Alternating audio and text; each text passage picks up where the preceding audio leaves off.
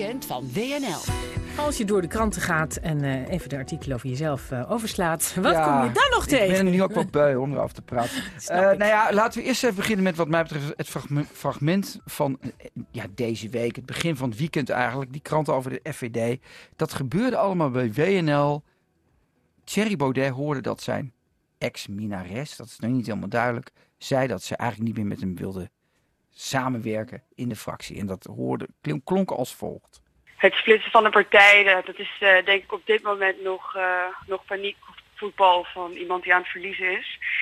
Uh, die iemand die wanhopig is. Um, ik, ik denk dat we nu verder moeten afwachten hoe het, hoe het doorgaat. Nou, ik schaar me achter het kamp van het bestuur, als we het in termen van kamp moeten bespreken. En nu samen met Joost Eerdmans heb ik ook de brief van Nicky bevestigd dat dit de gang van zaken is.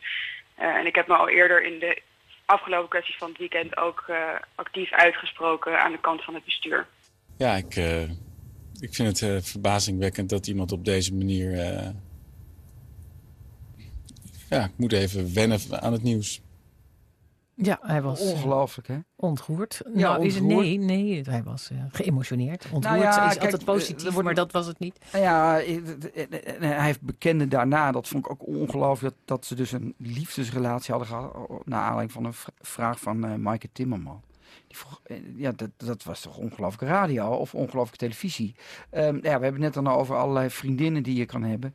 Dit was natuurlijk een soort ongelooflijke dolkstook, uh, dolksteek live op televisie. Ik vond het nogal wat. De kranten gaan ermee door. En wat ik wel leuk vind, dat in de Telegraaf, die wat mij betreft daar toch het beste in zijn geweest qua de onthullingen. Soms heb je de rechtse pers nodig om de rechtse politiek in de gaten te houden. Dat wordt wel eens gezegd. Je hebt de linkse pers nodig om de rechtse uh, lui in de gaten te houden. In dit geval is dat volgens mij niet zo geweest. WNL en de Wie schreef er niet over, zou ik haar nou ja, maar het gaat om de scoops. Hè? En dat had de Telegraaf als beste. En de Telegraaf heeft dus nu, en dat vind ik heel leuk aan die krant uh, deze zaterdag, twee uh, columnisten over hetzelfde probleem met een andere mening. Wiegel vindt de mensen zoals Eva Vlaardingenbroek een soort van verraders. Hij zegt allerlei zogenaamde prominenten, tussen aanhalingstekens, lieten Baudet vallen.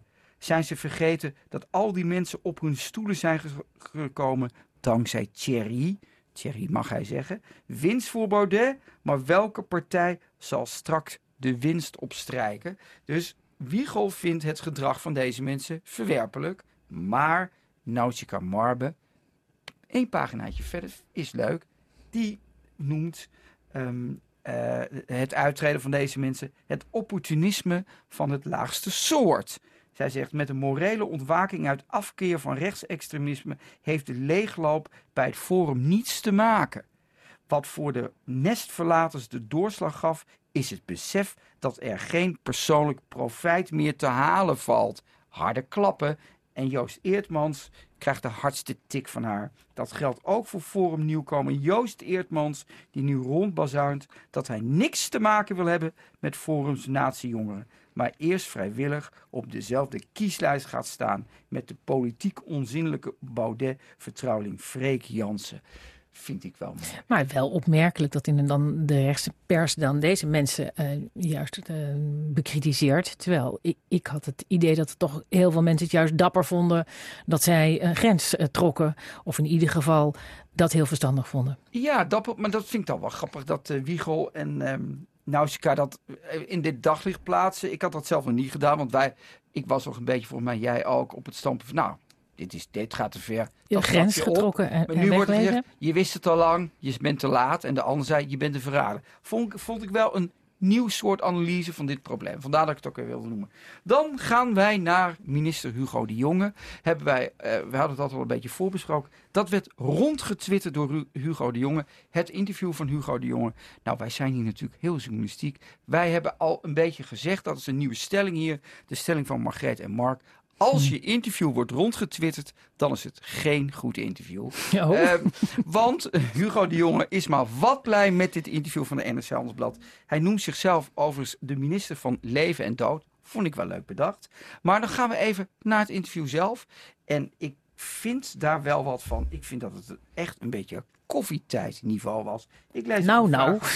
Nou, nee, leuk. Ja, ik lees, ik lees jij, leest nog wel eens wat. en ik kom met het antwoord. Het valt op dat u bij debatten in de Tweede Kamer sinds kort koffie heeft vervangen door muntthee. Een origineel of echt een serieus vraag van NSC Handelsblad, staat bekend als kwaliteitsbeheer.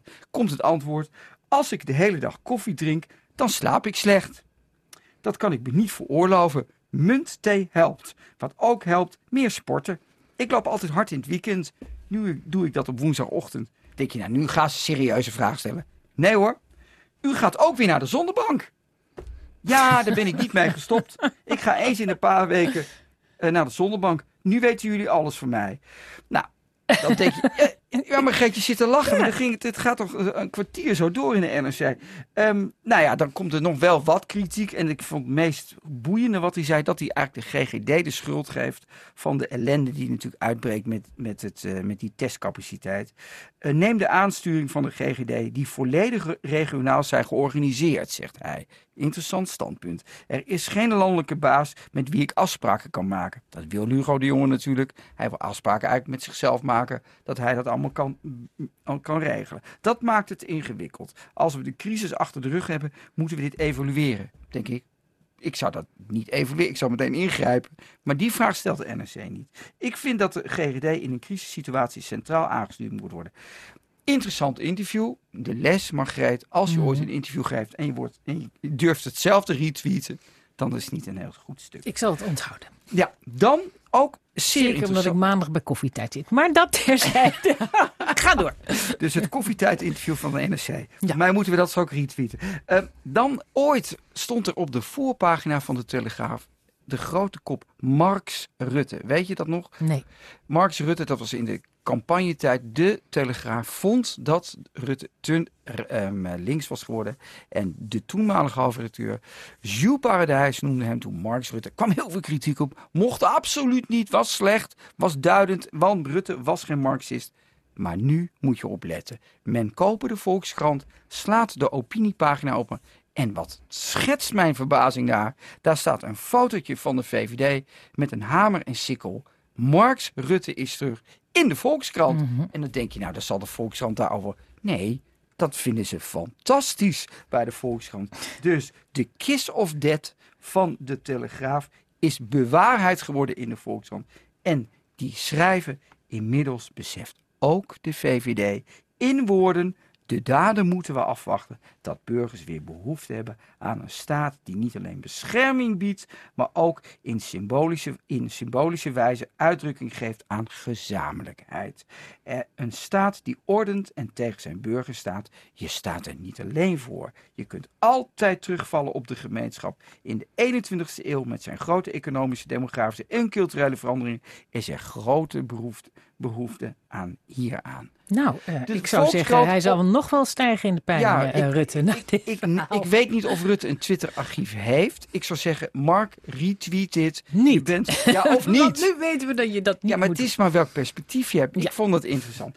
Dan gaan wij naar een dissidente D66 die de tweet van het weekend wat mij heeft gestuurd. Haar naam is Flo Floriske Deutman Bodisco Massing. Prachtige naam.